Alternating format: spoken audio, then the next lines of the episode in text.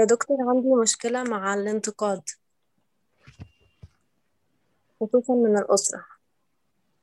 كلنا مين ما عندوش؟ العالم كله عنده مشكلة مع الانتقاد. بزيادة.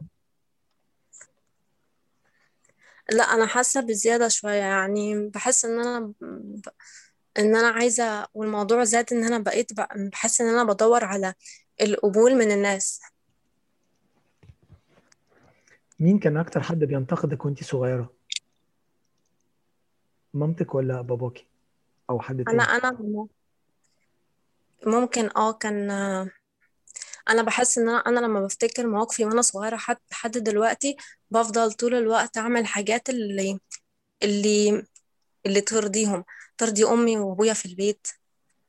وحتى ببقى ساعات بعمل حاجات دلوقتي زي زمان ومبقاش عارفة أنا بعمل كده ليه. يعني في حاجات صغيرة جدا بس مبقاش عارفة أنا بعمل كده ليه.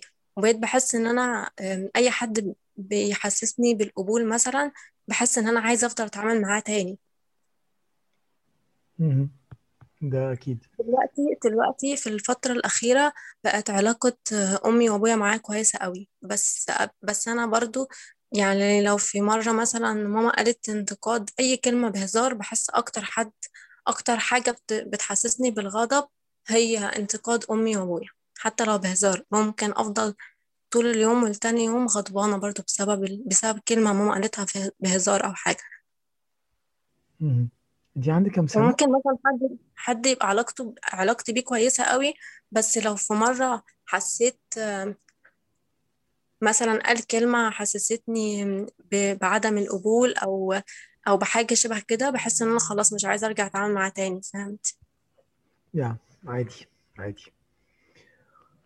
طيب ال ال القصة بتكسر فينا بتكسر في الوجود بتاعنا في الكيان بتاعنا. ده شيء طبيعي. انت صغيرة انت عندك إيه 20 21 18 حاجة زي كده؟ انت عندك كام سنة؟ لسه ما كملتش 22 حاولي ان انت تحضني آية وهي طفلة تاني وتديها مشاعر إن هي كويسة كفاية that I am good enough. كأنك أنت أمها اللي ما كانتش قبلها زمان. أنا نفسي أعمل كده يا دكتور وأنا بفضل أسمع حاجات كتير وبتابع كوتشز كتير و... وبقرأ في... بسمع في المجال ده كتير قوي. بس أنا مش عارفة أعمل كده. ممكن مش استسمح عارفة أعمل كده إزاي. دي الطريقة اللي أنا بقترحها على الناس. إن أنا أطبطب على طفلي واقول له انت كويس. هم ليهم وجهة نظر هم ليهم طريقة تفكير هم ليهم فكر مش متناسب. بس لازم الأول أديله المشاعر القبول مني وبعدين أكلمه بالمنطق بعد كده. لكن مشاعر قبول مشاعر قبول مشاعر قبول مشاعر قبول قبل المنطق بكتير. والود ودي أقول لك ما تديلوش منطق أصلا. تقولي له بس انت كويس كفاية. هتاخد منك وقت هتاخد وقت. كتير. يا ريت كل يوم الصبح لما تصحي قبل ما تنزلي من السرير وكل يوم قبل ما تنامي تاني بالليل تقعدي تديها توكيدات إن هي كويسة كفاية. وتفكريها بالحاجات الكويسة اللي هي عملتها. وتحضنيها وتقولي لها إن انت فخورة بيها. إن انت فخورة بيها وإن هي كويسة إن هي good enough for you إن هي كويسة بدرجة كافية ليكي إن انت كويسة بدرجة كافية ليا. أنا راضية عنك أنا بحبك. وبعد ما تكلمي في العواطف وفي المشاعر تقدري تطلعي ساعتها على المنطق. تفكريها بقى إن هم دي نظاراتهم هم.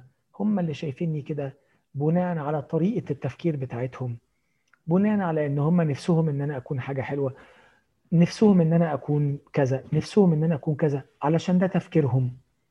لكن ال- الجانب المنطقي ده ابعدي عنه دلوقتي خالص مش وقته. خلينا في المشاعر مشاعر مشاعر مشاعر.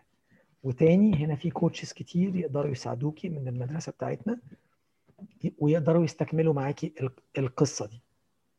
فهو تذكر ال المشاعر ونفضل نديها مشاعر مشاعر مشاعر مشاعر بالقبول وبإن هي حلوة وإن هي good enough وبتعمل اللي تقدر عليه وإن انت فخورة بيها وراضية عليها. وتتذكري كل النجاحات بتاعتك اللي فيها confidence وفيها ثقة في النفس وفيها ثقة و self-esteem علشان تعلي لها ال self-esteem بتاعها. في بقى طبعا توكيدات وفي affirmations وفي شغل مرايات وفي شغل hypnosis وانت نايمه وحاجات كتير. لكن ده ده هتحضني طفلتك الصغيرة. تشوفي صورة ليكي زي ما قلنا في الأول لو كنت حاضرة معانا و... وتحضني المخدة وتف... وت... وت...